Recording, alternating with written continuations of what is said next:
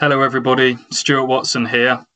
I'd just like to start this podcast by saying that in the last podcast, I spoke about my wife and child potentially getting on my tits a little bit over the Christmas period. To clarify, I'd also like to say that I do feel blessed to have been, spent so much quality time with them over the last year, making some magical memories. I also need to acknowledge, from my wife's point of view, that I must be difficult to live with because I can be an irritating, grumpy, ungrateful twerp. Hang on, sorry, boys, I just need to put you on mute a minute. Talk amongst yourselves. Yes, yes, I've read it out. Okay, shut the shut the door. I'm working. Sorry, boys. Um, yeah, no, I just thought I had to start with that this week. Can can we start now, Stu? Yeah, you can uh, edit the but there was someone at the door just a minute ago. Just edit that little bit out, but just stick that little bit in wherever you want. Yeah, Hutchie will take that out in, in, in the post edit, won't you, Hutchie? No problem. Yeah, yeah, that's no no problem at all.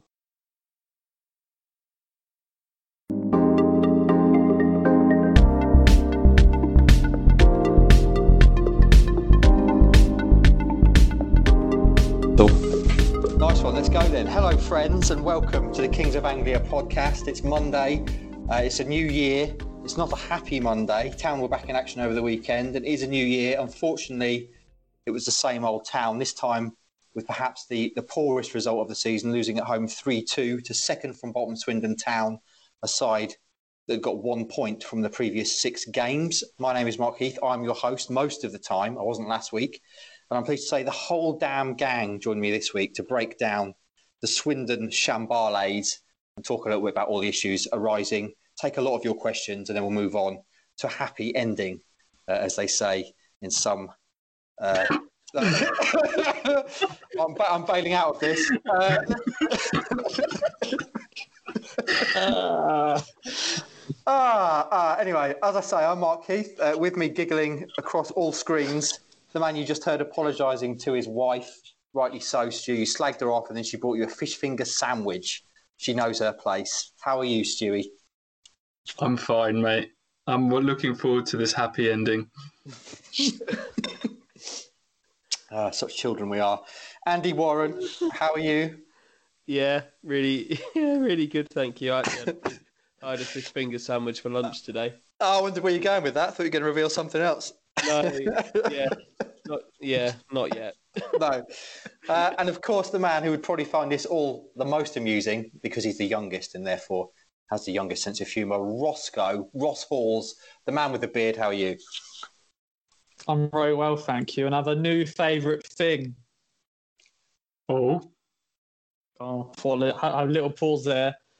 I'm now finishing the last box of chocolates for Christmas celebrations. And you know what? Controversial, but bounties. I like bounties. Is this again something you've only just realised? You've you've hate, you've never had. yeah, yeah. Honestly, this when I was a kid, I had bounty probably once, and then I just never really want to touch it again. And then I yeah, I just went. You know what? The only what only chocolate left in a box. Give it a go. Do you know what? It's a bit of coconut, a bit of chocolate. Not too bad.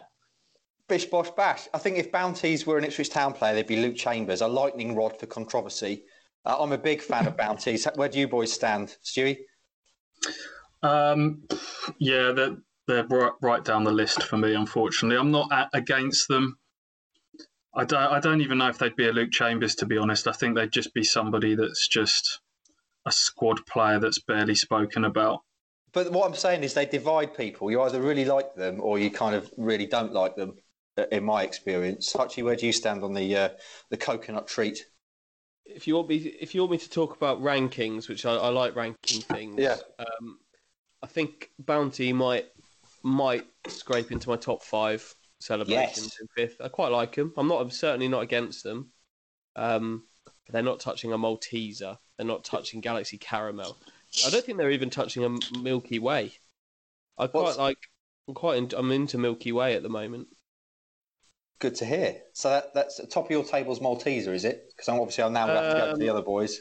No, no, top no top of the table's Galaxy Caramel. Then a Mal, then a Malteser.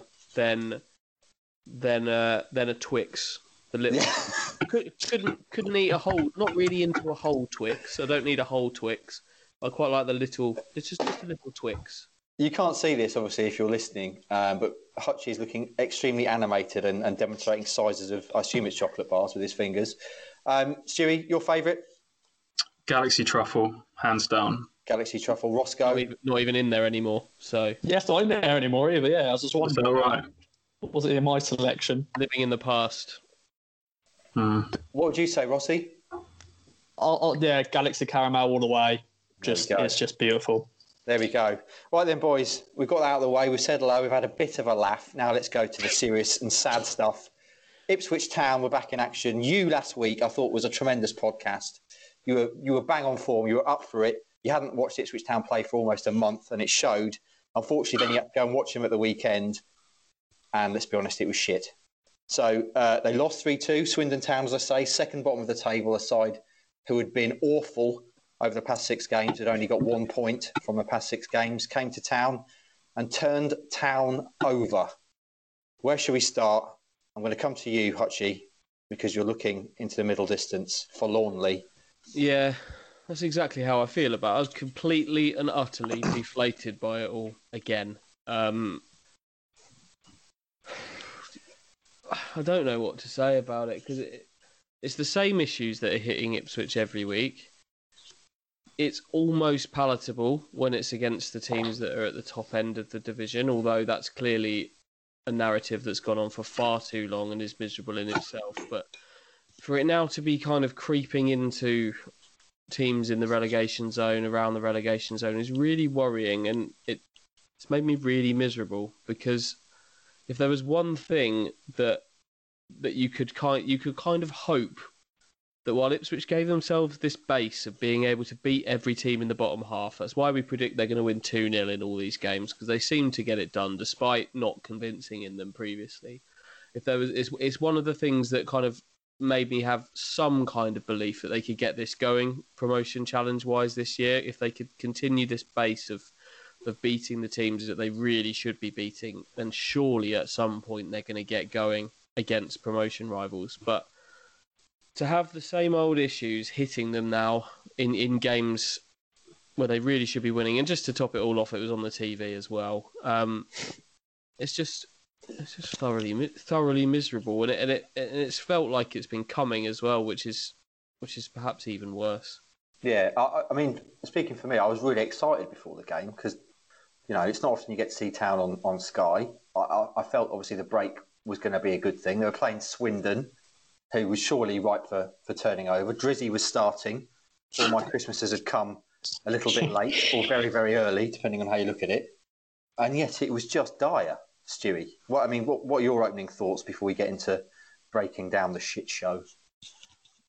Uh, yeah, just echoing what, what Andy said in terms of how this is just mentally mentally draining for all of us. Um, completely get the frustration of supporters. Um, some of that frustration has been directed in at us in in the last couple of days, which I think we'll come onto in a bit more depth. But I, I do understand that because they feel helpless. They feel like they've got no voice at this moment in time. They can't be in the in the ground, and we're going round and round in circles over the same old issues around this club. That I think the difficulty, without going into you know, we've we've said we've talked about this in so many other previous pods. You may as well just go back to some of the other ones. It, it's so nuanced about the kind of the Marcus Evans side of things.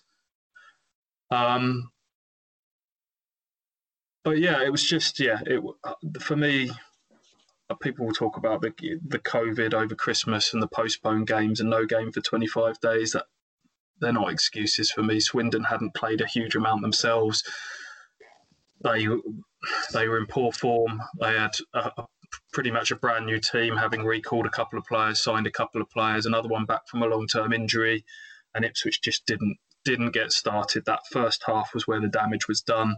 Um, the tone, the tempo was set. It was everything that we've all of the frailties we've seen this season about kind of an an obsession with possession without really having any kind of punch or guile or creative spark or anyone playing off the cuff once the ball reached the final third Swindon looked the more dangerous. They were 1 0 up at half time, deservedly. Yes, Judge missed a good chance, but Swindon had a had another chance as well that could have made it 2 0. And, and ultimately, although it was better second half, they, they were deserved losers.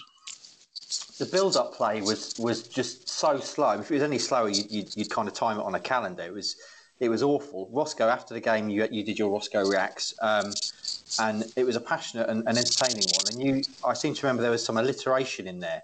What did you say? There was three P's, wasn't there? Which I thought summed it up quite well. One of yeah, I was trying to think. One was ponderous.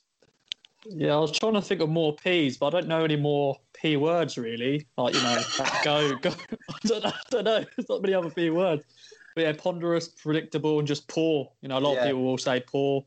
And you know, I quote my um, I quote my nephew Cody. Uh, we are poo. Um, so yeah, it was a, a cold, cold night on a Saturday, live on Sky, and uh, yeah, we got goals. We got five goals. Um, but yeah, it wasn't a good game. I don't want to spend too much time talking about the game because, uh, as Stewie says, a lot of the issues are, are things that we've we've talked about before, um, and we'll constantly re- return to, unfortunately, with Ipswich Town. Um, but but Hutchie, what I mean in terms of the game briefly, what what kind of stood out as as, as bad for you? What did you make of the goals? Obviously, the second goal for Swindon was an absolute wonder goal, but he was all alone. Um, no one closed him down. You could argue that um, certainly the first goal as well, there wasn't much closing down going on. Um, yeah. What did you make of, of, of, the, uh, of Swindon's goals? And I think I think that it, it it really disappointed me how easily easily a that goal was scored from Scott mm. Twine. Um, I'm going to bypass the first half here. Um, how, how easily that that goal was scored in terms of the time and space that he had, but also how easily that goal knocked knocked Ipswich because they they'd got the equaliser through Norwood. He'd brought something completely different to that team once once he came on the focal point. I, I'm sorry to sorry to have to deflate you a little bit here that but he he just brought brought something to that team that Drinan doesn't. Um, as much as Drinan has got he's got a bit more control about him. He can link play deep. Um, Norwood's got the bit between his teeth. He's got the eye for goal. He's got guile, master of the dark mm. arts. He can he he packs a punch, and he did that, and he made Ipswich look a completely different team for that that twenty minute spell at the first, start of the second half. Got his goal, and then it, it really disappointed me how easily Scott Twine's goal rocked Ipswich because for all of the frailties of the first half, once Norwood had equalised, I, I truly believe they'd go on and, and win that game like they did against against Shrewsbury and against Burton mm. possibly undeservedly. Um, I thought they'd go on and do that again, but they were completely rocked by uh, by that goal and, and didn't get it together, and, and they were starting to get hit on the counter attack more and more by that by that, and then the third goal goes in, and um, yeah, although Alan Judge did score, it didn't feel like there was a way back. But it really disappointed me how how easily they got rocked off it when it when they'd done the hard work, which was to get level. Yeah, I listened to the last 15 minutes. I had to go out the last 15 minutes to go and get some some uh, some food. So I listened to the last 15 minutes on Radio Suffolk, and it was like a funeral. Like Mick Mills was on there. Obviously, Town were three one down, and the way they were talking about things was, as you say, like like like someone had died. It was it was dreadful. Um, I, am just going back to Norwood Hutchie. I mean, I'm under no illusions that Drinan is the anywhere near the player that Norwood is. Um, as you say, when Norwood's at it, there's there's something of the devil about him, isn't there? Uh, and he certainly looked like that Yep. On Saturday, he looked tremendous when he came on. I thought one of the bright spots, the few bright spots of the game, along with seeing Flynn Downes get back on and almost immediately foul someone. I like that. Um, Stewie, anything else kind of to add? Um, fullbacks are becoming an increasing concern for me, both age 35. Chambers and Ward started the season really well. We're probably both up there in terms of the best performers during that that really good September month, but both have regressed. Um, that's probably understandable with a combined age of, of 70 and, and with games coming thick and fast on the horizon Saturday, Tuesday, Saturday, Tuesday, that, that's a fear for me. Um, I don't think they were helped by having two players out of position playing on the wings in front of them. Kayden Jackson, I know we've talked about, it's worth having a look at him as an experiment out on the wing. From the two games we've seen him there now, it's not his forte. Um, Armando Dobra's played most of his youth football as a number 10. So, again, we're talking about a bit of an imbalance in, in the team there. Um, Dozzell, some of his passing is a joy to behold. The weight of passing, the passing that he sees, the ball over the top for the judge chance in the first half. There were some others as well. But then second half, you see the other side of Andre Dozzell in terms of playing that deep, deep holding role. He he was probably the one guilty of not closing down Twine quick enough. Then he started getting a bit sloppy with some of the simple passes in the second half. Um, you could go through a few of the team. Really, Woolfenden, I don't think looks anywhere near the player he was last season. I don't know if that's due to him needing some experience at centre half, whether they're you know too old in the fullback positions and, and too green at centre half at the moment. Hughes looks a shadow of his former self, and we've been saying that for some time now. Sadly, um, it just didn't didn't happen for them. Um, the only positives you can take from it is Norwood and the return of Flynn Downes, who quite clearly wasn't anywhere near fully at it after after so long out. But just seeing him come on and inject a little bit of bite and a little bit of, you know, he got a booking which was a bit of a controversial booking, but just to see someone pick up a booking like that in a strange way um, filled me with a bit of a bit of heart, I suppose. So um, one thing's for sure: the players are all coming back from injury this week. They should be uh, back in training now, and uh, the excuses have, have run out now. Uh, once everybody's fit, they have to start. They have to do better, and they have to get this done. No doubt about it. I don't get the Jackson on the wing thing either. It does that doesn't for me that doesn't work at all. Um, I know we wanted to see it, but they're not really his his kind of prime attribute if he's going to be in that position is surely his pace, and uh, but he's not like trying to knock the ball past people. They're not playing the ball into him for him to chase. It just it, it doesn't work. Um, what, what... I think I think that's down to another deficiency that we've talked about for quite some time. A, a lack of invention in the final third. I, I, don't think Jackson's the kind of player that, like like you've said, there is going to get the ball at his feet and, yeah. and and do it himself. He needs to be needs to be threaded and used. But but because Ipswich are so ponderous in possession and so slow, you could see Swindon had had two banks of um, I was going to say two banks of four, but it was a bank of four and a bank of five in there. They were able to get that back in there when Ipswich were on the ball and working it up to the final third. And, and then when you do that, there's so little room to use Jackson's strength because Jackson's real pace is in like once he's opened his legs up and got going and, and by the time you're you're thinking about using him there's no space there's no space to use him. And, and that's down to the slow build up play and the the obsession with possession that we've talked about with with little punch. Yeah. Ross were you um were you pleased to see someone who looked almost as feral as you on the pitch in brett pitman yeah yeah. He's a he's a bit better in shape than me just about. I, I, I, I disagree with that. Yeah Okay. I, he's, think, he, I think you are in better shape. He's to use a Suffolk term. He's a rum old boy, isn't he, Brett Pitman? Um, I've never realised just quite how hairy his upper arms are. Oh. Um, something of the uh, of the uh, the big the, the, Bigfoot about him. Um, but I, I, actually thought he had a good game, and he, he you know he, he, he caused a lot of problems, um, particularly for Woolfenden. I thought yeah, yeah, really outfoxed him at every turn without doing yeah. anything mass. He didn't do anything particularly of note, did he? He got ahead of McGuinness for the third goal mm. but just just clever, isn't he? Yeah, yeah he, knows exactly how exactly how to play that position. Old Manning, as they call it in boxing. Um, boys, anything else to mention about the game? Because I want to talk, uh, move on to talk about something which is obviously arising from the game, and will no doubt arise even more going forward. Um, before we go on to a lot of a lot of thoughts from the KOA Army, which I think is the best way to do this today, rather than us just go through things we've said before. Anything else to mention, boys, before we move on? No, I think we can park it there probably. Can I just say a little word for Alan Judge, actually? Yeah, good point. Who, yeah, who um, he's not been on it. He's not. He's not. He, he's been a disappointment in terms of we thought we thought that he would could be the best player in this division, didn't we? Potentially. Um, but I thought I thought he had a decent game. He, he was busy. He he's much better at that number ten, in that number ten position. He should have scored a goal in the first half, but um, mm. clever to get on the end of that Dozzell um, that Dozzell dinked pass, but he clearly he clearly benefited from playing with Norwood, somebody who two players who could maybe do stuff off the cuff together up front, and that was maybe a little bit of um, a little bit of something that that we could see a bit more of going forward. But yeah, Alan had a decent game. I thought beyond Norwood, he was their their best player. I thought he made some really well timed runs in behind. He hit the post with that shot from distance. Yeah, that that's a, that is definitely a positive.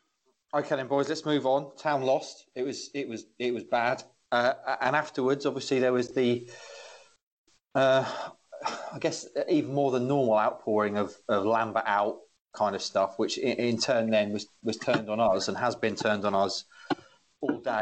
Um, quite a lot of passionate, uh, some would say personal things being shared on social media about us and what we should do.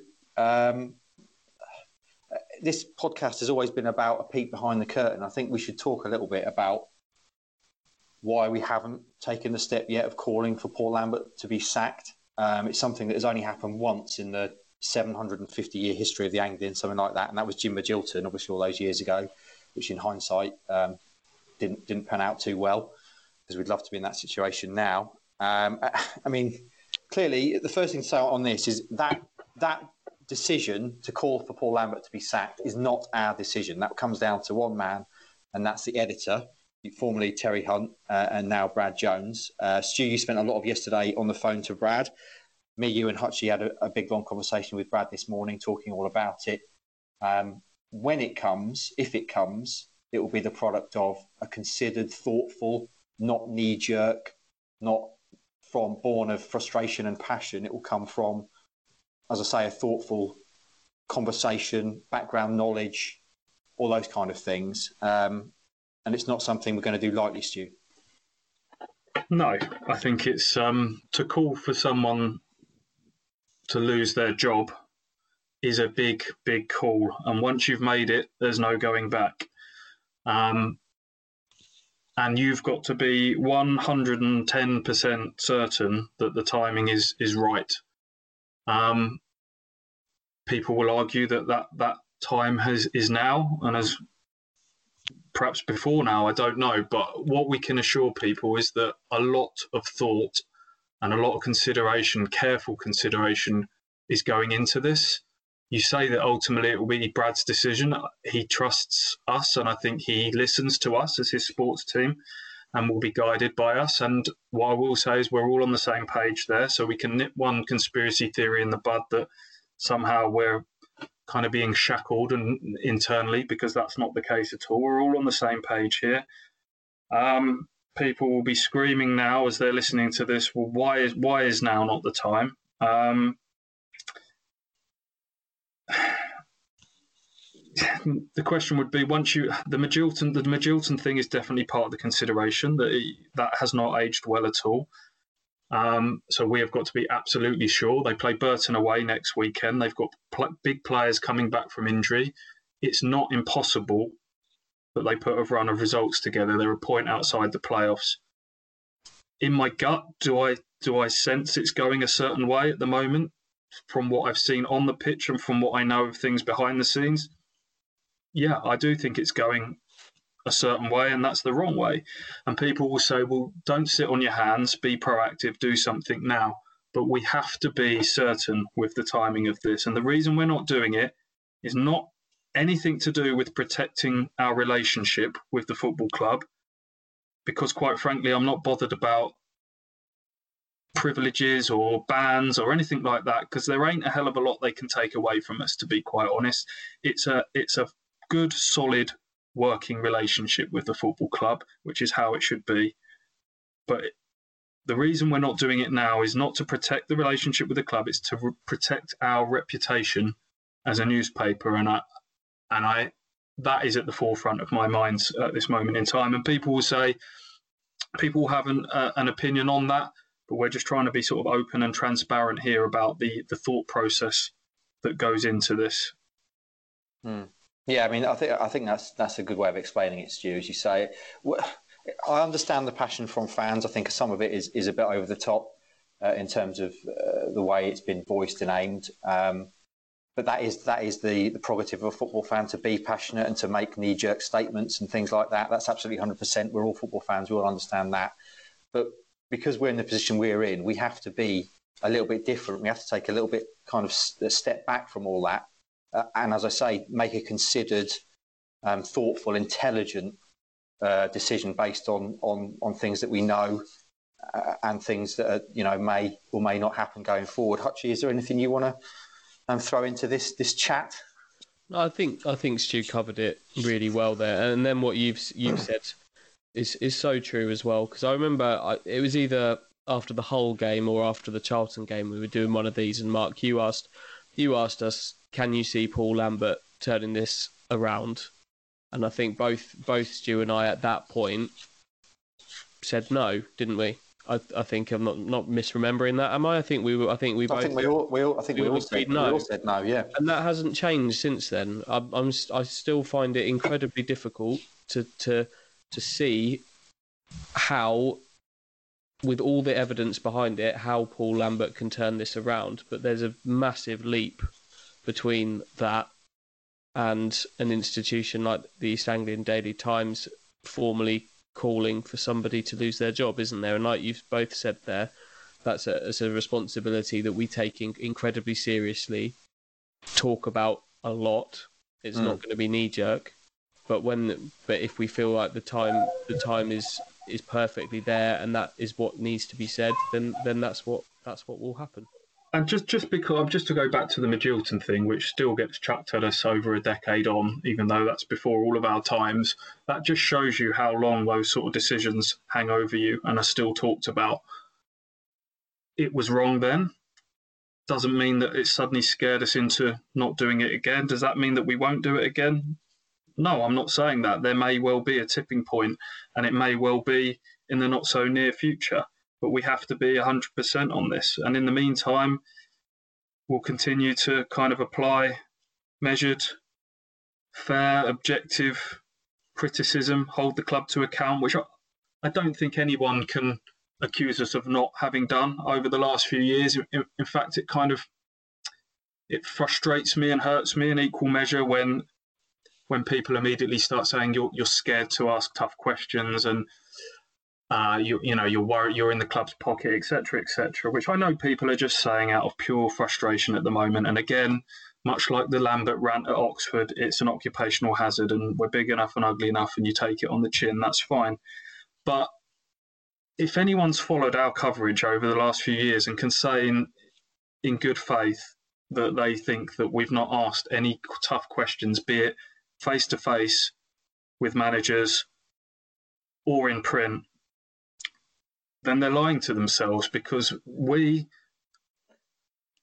have put our head above the parapet more than anybody else. And I don't see these accusations being thrown at other local media outlets. It's, you know, I think we've used the sort of the strongest possible words and terminology along the way in terms of sort of embarrassing and gutless and I, I can't remember i'll go go back through them but you know evans lambert everybody the players has come in for some strong words from us along the way. So people can have an opinion whether we're holding off too long on whether to do this Lambert out editorial or not. That's fine. That's a debate. But for them people to say that we haven't we haven't asked tough questions, I think that's wrong. I'd agree. I think uh, I think I've said it before, but I think there is a. I think some people would only be happy if you challenge Paul Lambert to a fight, Stu, and then pinned him up against the wall and shouted, "When are you going to leave, you Scottish bleep?" Um, but obviously, that is in no way, under any circumstance, in any way of sporting journalism, is that ever going to happen? Is that ever going to be appropriate? Is that ever going to be professional? And that's ultimately what we have to remain um, we have to keep our heads, you could say, while all around us are losing theirs. Um, let's move on to sexy stuff because I've just remembered there is some sexy stuff actually because I've seen your face on the screen. Um, Oh. There's a there's a little sexy stuff update as we move on from what's quite a serious chat there. Freddie Sears may be on his way out of Ipswich Town. Just, just tell us a little bit about that, and then we'll, we'll get on to the mailbag questions.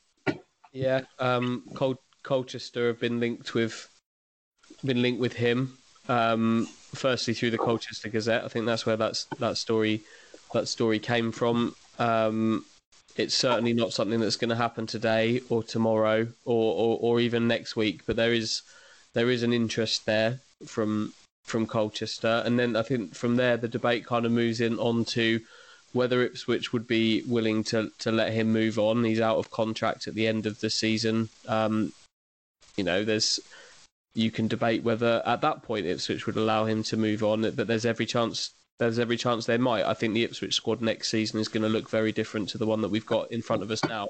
Mm. Um, whether Ipswich would see this as an opportunity if they could get a uh, a winger in, which they're trying to do this this January. Luke Thomas being one there. Would they allow Freddie to go and continue his career elsewhere? Potentially, they might.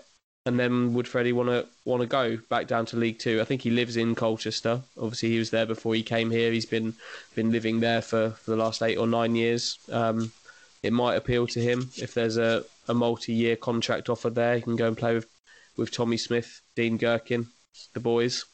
Um, I can see how this one this one might appeal, but I can also see a scenario where he's still here at the end of January and still contributing. But um, it it's very very early on this one, but but it wouldn't shock me if it happened. Roscoe, because you've, you've been silent for a while, I think you've been stuffing your face with, with bounties off screen.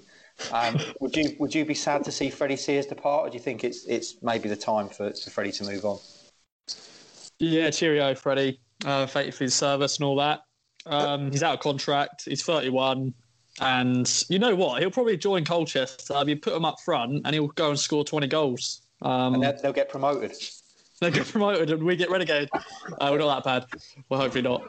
Um, yeah, you know, he's done he's done all right, and he he's just you know he's had that injury. He's been playing on the wing. Um, you know, he scored some some good goals, and you know when he signed, I was excited. You know, we actually are signing a striker when we needed you know to improvement into the that playoff season. Um, but yeah, I think it's time for him to go, and he's one of the with a salary cap and everything. He's one of the probably highest earners at the club as well, probably.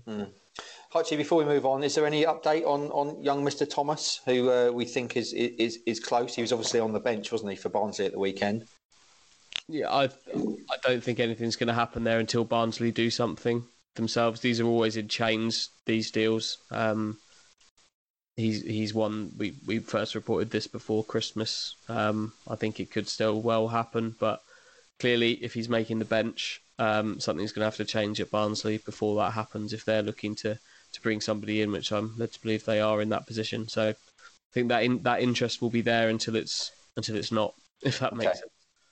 Let's get into what I reckon must be a record number of um, thoughts from the Carway Army. I'm not going to be able to read them all out because there's too many, so I'll, I'll pick and choose. Um, but thank you to everyone who's got involved. It's always great to, to hear from you, and we value every contribution. FPL Tractor says, should Town just give up on hoping Emyr Huws will get his pre-injury form back? He's nowhere near the standard he was or is required. What, what do you make of that, Stewie? You talked about Emyr earlier. Yeah, it, it saddens me to say it because we all saw what a player Emyr was when he, particularly during that first loan spell. Um, we remember the sort of the late goals against Villa and Newcastle on Easter Monday, and he was going to be that box to box goal scoring midfielder that we've been crying out for for years. But sadly, after such a long road to recovery, best part of two years out, this is now his second season back uh, we have to judge him as a fully fit player now. He himself wants to be judged as a fully fit player, and it's just not happening for him. The games are sliding by. He keeps getting these opportunities, and you're not noticing him on the pitch, and not in a good way.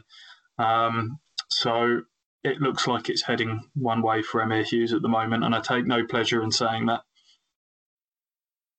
Um, Chris Peach says, right, where do I start? Um, he says, formation doesn't work, especially with ageing fullbacks. There's no plan B. Lambert tactics are baffling. Need to play two up front. Jackson isn't a winger, and a tempo is slower than a snail in reverse. And he says, all done tick. So I think we, we've covered all those bases there. Um, Joe Fairs, La Decima friend of the show, Hutchie, he says, how can experienced managers set the team up so badly? How can we have formation relying on 35 year old fullbacks dominating an entire flank of the pitch, each with no protection at all? It's embarrassing. When will it end? Anything to say on that, Hutchie? Um, I spoke to Luke Woolfenden after the game on, on Saturday, and one of the points that he made was was Ip- Ipswich need to start playing to their players' strengths, um, and and I I would agree with that. I think that covers a lot of what Joe's just said. Um, if you've got if you if you've got James Norwood and Alan Judge in attack, you need to play in a manner that suits James Norwood and Alan Judge in attack. I think maybe ideals have been stuck to a bit too rigidly in terms of putting in a putting in a system which which clearly is, is something they were instructed to do. Um, uh, change change away from what was being done last season in terms of rotation and, and chopping and changing the system. But I think maybe there's a stubbornness there in, in trying to make personnel fit to to a system that, that just doesn't suit individuals. They have to play to individuals' strength, and that and that's my my great hope for when for when you've got. Are you eating sweets, Ross? Yeah, I can hear. Some Oh, fairly- Sorry, I mute thought I yourself. might be. I, Sorry, I, ho- sorry. I, ho- I hope you're eating sweets because that noise was pretty unpleasant.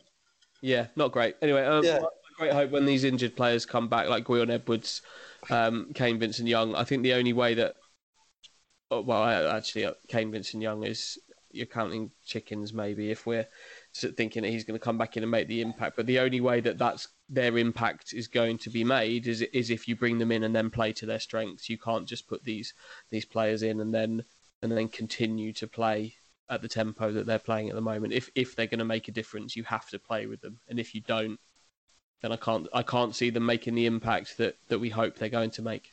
Hmm.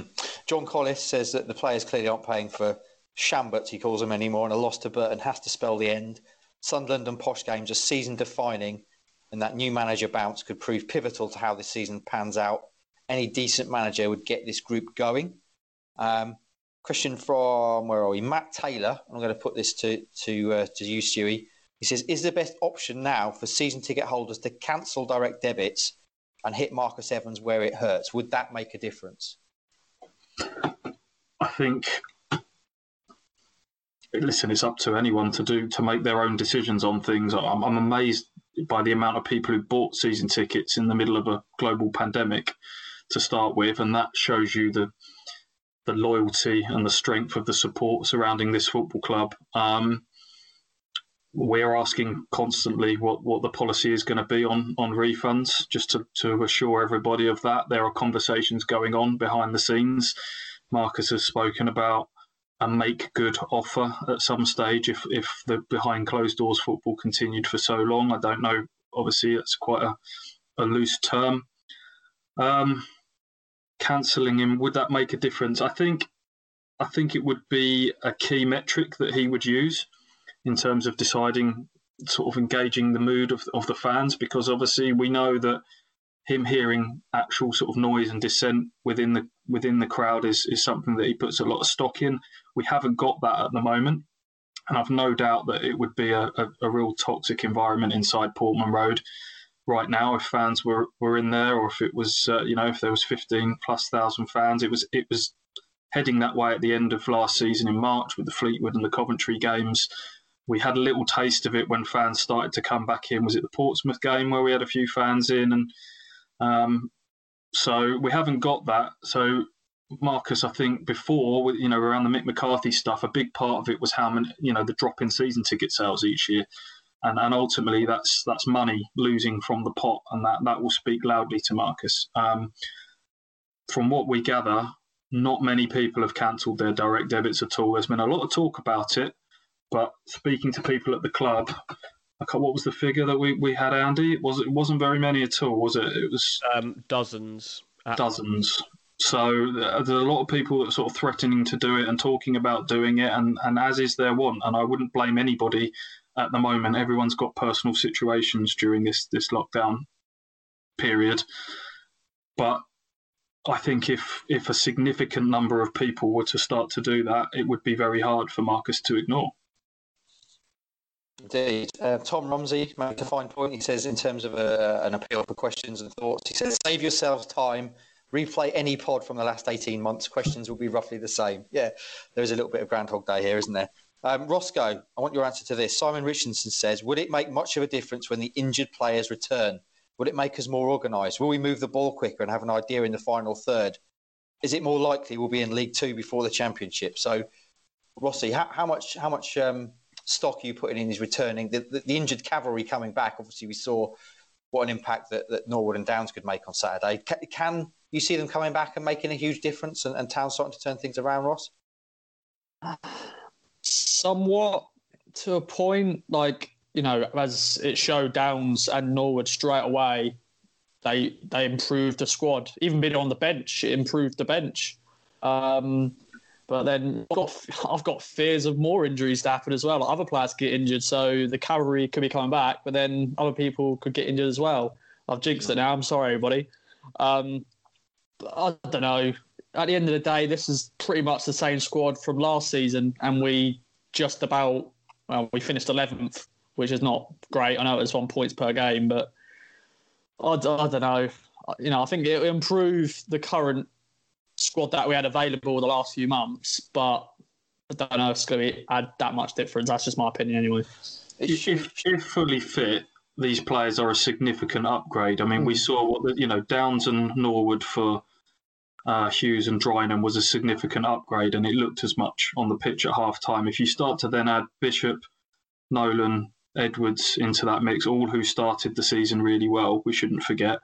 I have my doubts about Kane Vincent Young suddenly being the player that we remember him during those sparkling nine games. A year out is a long time.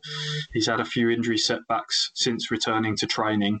The fact that his game is all pace, based on pace and dynamism, that has to be a concern that he's not going to suddenly hit the ground running. But these are all big players, but how long it takes them all to get up to speed has to be a question mark. And as Ross says, there, there will be other injuries along the way. I understand Andre Dozzell was carrying a bit of an ankle knock going into the game at the weekend. That's why they put Sasiba on the bench.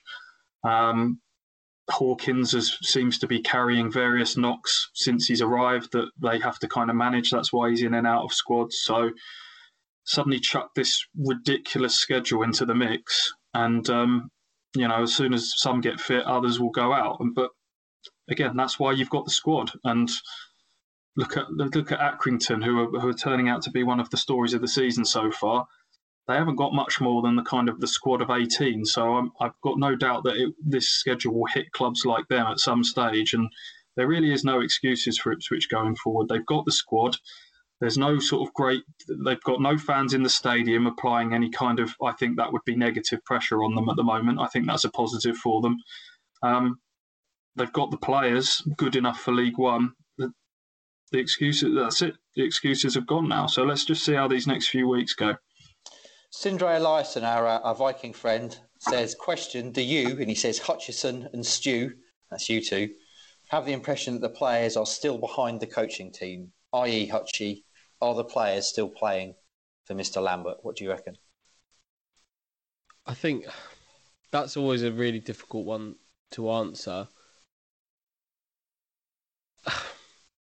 you don't get the feeling that there's a there's not an inner kind of drive like a group drive mm. there that that I can see particularly but at, at the same time I would think quite badly of a professional footballer that doesn't go out there and, and play for him and his teammates mm. anything away from the manager um, and themselves. A lot of them are out of contract in the summer. They've got their own careers to be playing for here, whatever they think of, of a manager and coaching staff behind the scenes. Yeah, definitely. And so much like you, you hear this whenever whenever things are going badly, it's about they're not playing for the manager, but it doesn't that shouldn't impact things on the pitch. Particularly for a team like Ipswich actually, where who who we've we've spoken about about having players that are players that are not playing to their potential um, that is more of a concern to me than whether they are playing for the manager or not. I, I, I doubt there are many footballers that go out there and are, I'm going to do this for my boss. Mm. Um, Mark, I'm, I'm sorry to tell you that I'm not. Isn't that your dri- Isn't that your driving force every morning when you get up? You think I'm going to have a great day for Heath. It, it isn't. I'm, uh, I'm not doing this for you. Shit. I'm doing this. I'm doing this through professional pride. I'm not. I think I've lost the dressing room. Then have I? I don't think you have lost the dressing room. I'm just not. I just don't buy into the doing it for the manager side of things. Yeah, you're not one for inspirational inspirational quotes, are you? And, and big What? speeches. Not really. what, what you what you could say is that perhaps players are doing things that are not natural to them because if they don't do that, they know that they're not going to be in the team. So maybe they're not playing to their strengths or what they want to do because they feel shackled. Because if you don't do it, you know you're out the team, and you don't know when you'll next be in it. So there's an element of kind of that. I think influence of the manager can maybe have an effect on, on players. But yeah, f- purely from a sort of a motivational doing it for the manager type thing, I think that Andy's right. That that can probably be overplayed massively at times. I am doing it for you, really, Mark. Don't worry. Thanks, mate. I appreciate it. Um, there's obviously a lot of people saying that Lambert needs to go. Many people making the point that that's not the only problem. Marcus Evans is the big problem, which is again a, obviously a valid point and something we've talked about a lot. Um, as I say, I'm not going to have time to to read out everyone's thoughts, but there have been so many. Um, Steve Mellon, our old friend in Bristol. Uh, we should have mentioned, of course, that the um, the Southwestern supporters group, Stu, um, became the first today to actually call for, for Lambert to be sacked. Do you want to just uh, mention that before I read read Steve's question? Uh, yeah, they did just that with quite an art- articulate statement surrounding it all. Um, there might be others to follow suit. From what we hear, I think the the actual official Ipswich Town supporters branch is kind of keeping their powder dry at this moment in time, but is certainly giving it serious consideration. We've obviously had the Blue Action statement prior to Christmas and the couple of banners, which we've reported on on all of those things and we'll continue to do so. Um, yeah, there's not a lot more to say about that. Well, Steve wants to know, uh, and this is I'm going to put this to, to Roscoe. He says, "I reckon we're around 80 corners per goal. So do we do we need to work? Do we work on set pieces? What's your views, Roscoe? You're down there on the pitch pitch side. Do, do town's set pieces need work? Yeah, I think you know, I you know when I was growing up, I was always you know them them leaders in the back, Jason DeVos scoring goals. You know, even Luke Chambers, Tommy Smith, Christophe Berra. You know, in the you know 2010s. Um, but yeah, I just don't see us scoring from corners when we have a corner. Like Alan Judge normally takes them. Uh, Dozzell sometimes. I just yeah, I just don't see us scoring from. I don't feel like there's a someone there to really bullet header in. Mark McGuinness, to be fair, he does get up and does a good header, but yeah, I think we need to work on it. I'm sure they do work on it in training because I'm sure they're.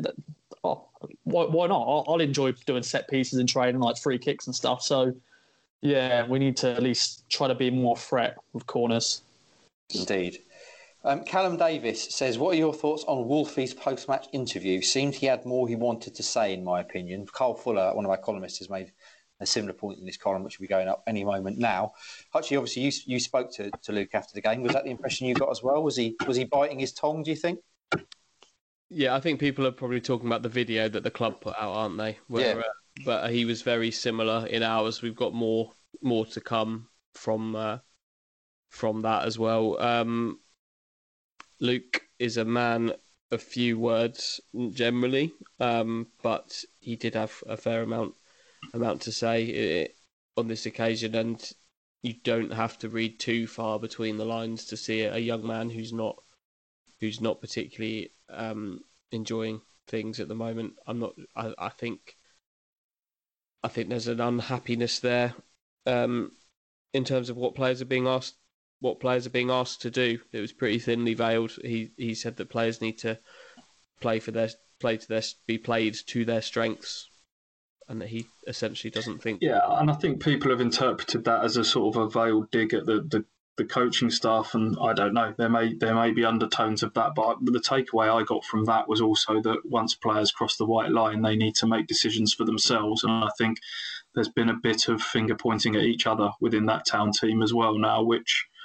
Um, we've been calling for a bit of leadership as well. That you know, I think it's got to the point now where you know there's an element of that within the team that they're demanding more better standards from each other, which is, is what's got to happen. And I'm sure they'll look back through the goals in, in training this week and really analyse that performance. And, and I'm sure it will be a week where there's some uncomfortable conversations that happen around the place. But I, I didn't overread into it as being kind of like a dig at, at Lambert and the coaching staff. I just think that was a man, a young man speaking from his heart. Uh, we ask for people to players to be honest, mm. and and he did just that. Um, you know, straight after the game, he was he was frustrated, but um, it was it was nice to see them someone actually.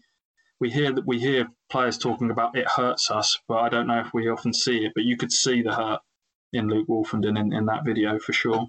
Mm. Final question uh, of the many that we've had, and it's on a similar line. Tractor Girl simply asks, this one's for you, Stewie. Why do they keep putting up, as we talk about Luke Woolfenden, our young players to face the media? Why doesn't Chambers, the captain, come out and face the journalists? Now, Chambers hasn't done a lot of press this season, Stewie. Is it fair to say that, that young players are being put up more often than they would be normally?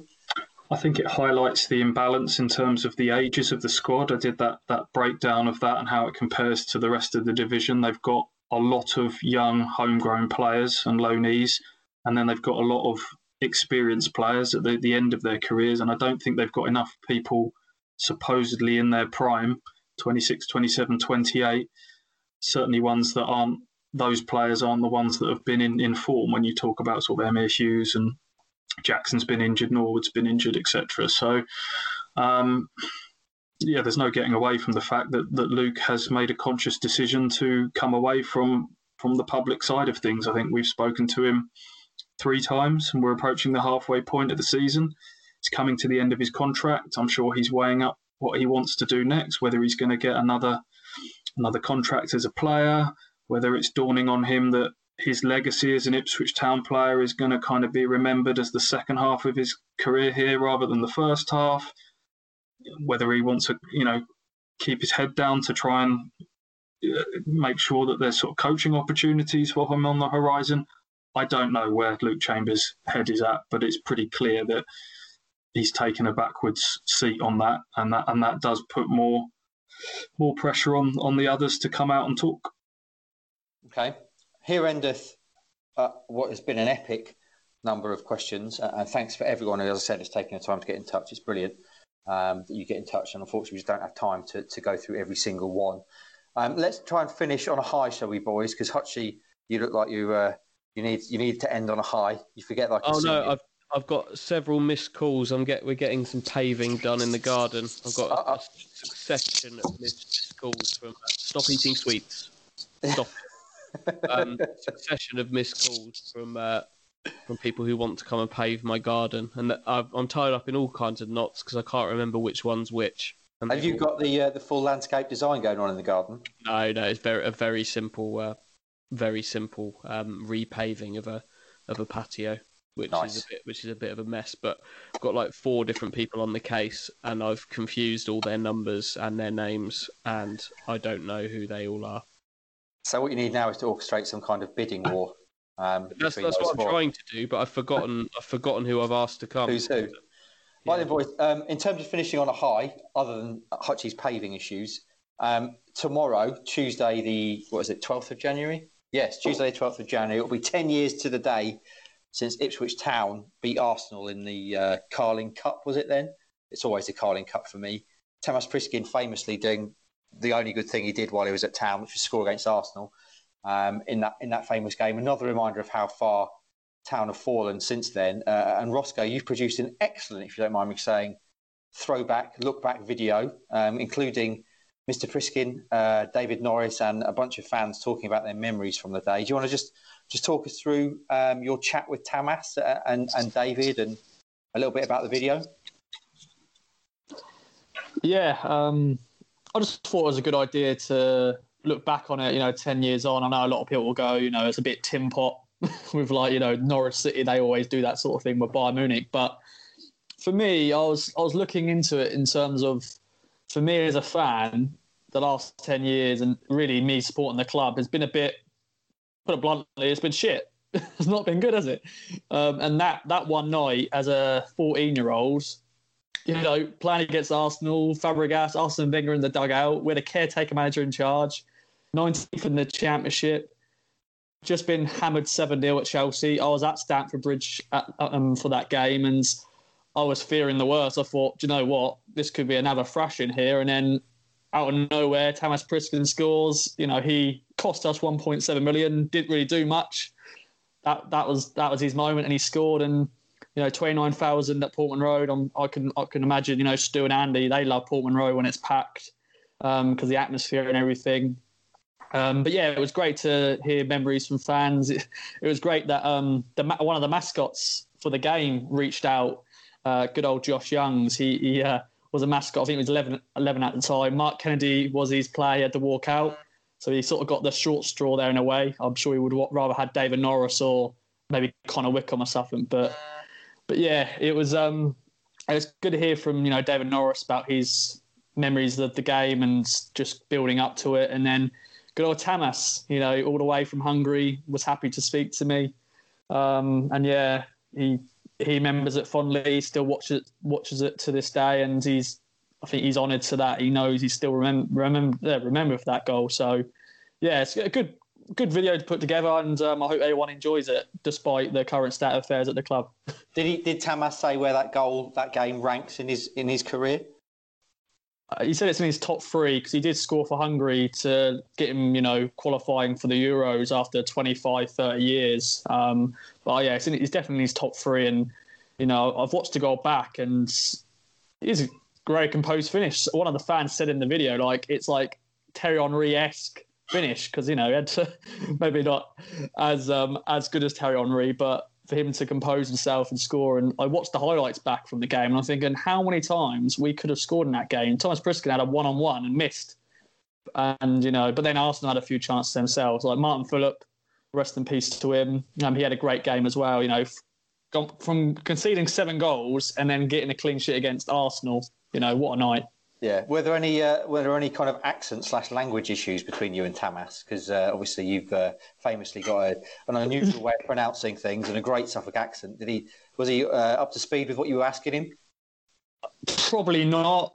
I'm sure he was. I'm sure he just guessed what I said. I always fear that when I speak to you know some of the European um, players who played for us. I feel like when I sp- spoke to my boy Sergey, um, I was sort of worried that he was gonna he was gonna you know, not you know, be able to understand me. I always say that at the end of the interview. When I hope you understood me because, uh, yeah, I've got a very, very deep Suffolk accent. But um, I yeah. think, I think most of all my questions went through to him okay. But I'm sure he was like thinking, uh, yeah, okay.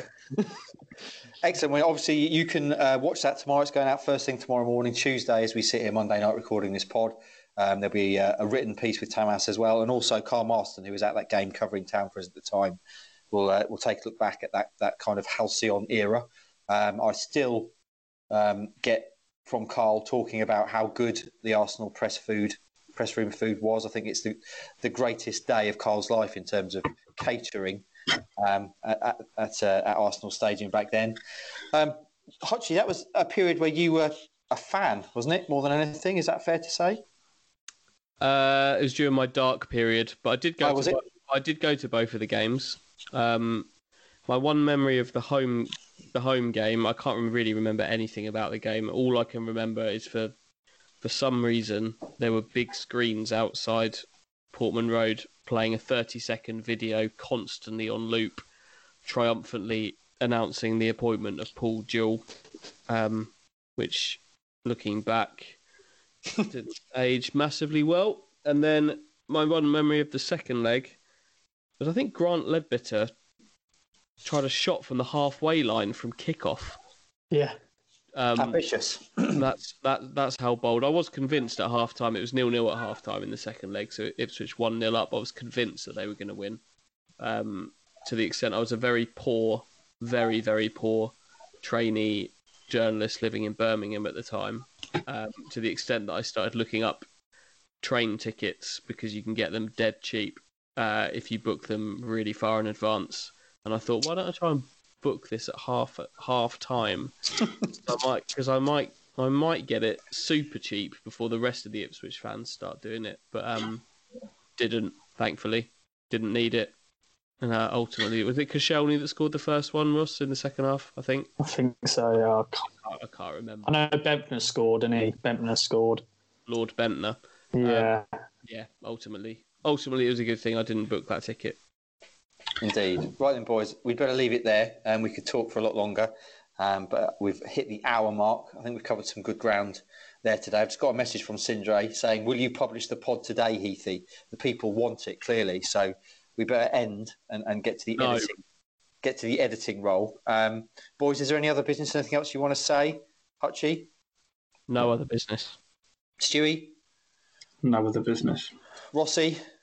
Ditto. Ditto. Thanks very much for listening. Um, leave us a five star review on iTunes. We've had a couple uh, in recent times, which is very nice to see. And thank you too to all the messages from people who've been sending us nice things, um, reminding us that they value what we do, which is always nice to hear. Um, and follow us across all our social medias, Kings of Anglia on Instagram, Twitter, Facebook, and YouTube. And look out, as I say, for that video tomorrow, the look back at when Tamas was great for Town against Arsenal. Right then, boys, let's take our leave. Thanks to everyone listening today. Have a great first part of your week, and we'll speak to you again hopefully later on this week. True crime to football, Brexit to Cokeville. For more great podcasts from Archant, head to audioboom.com slash channel slash Archant.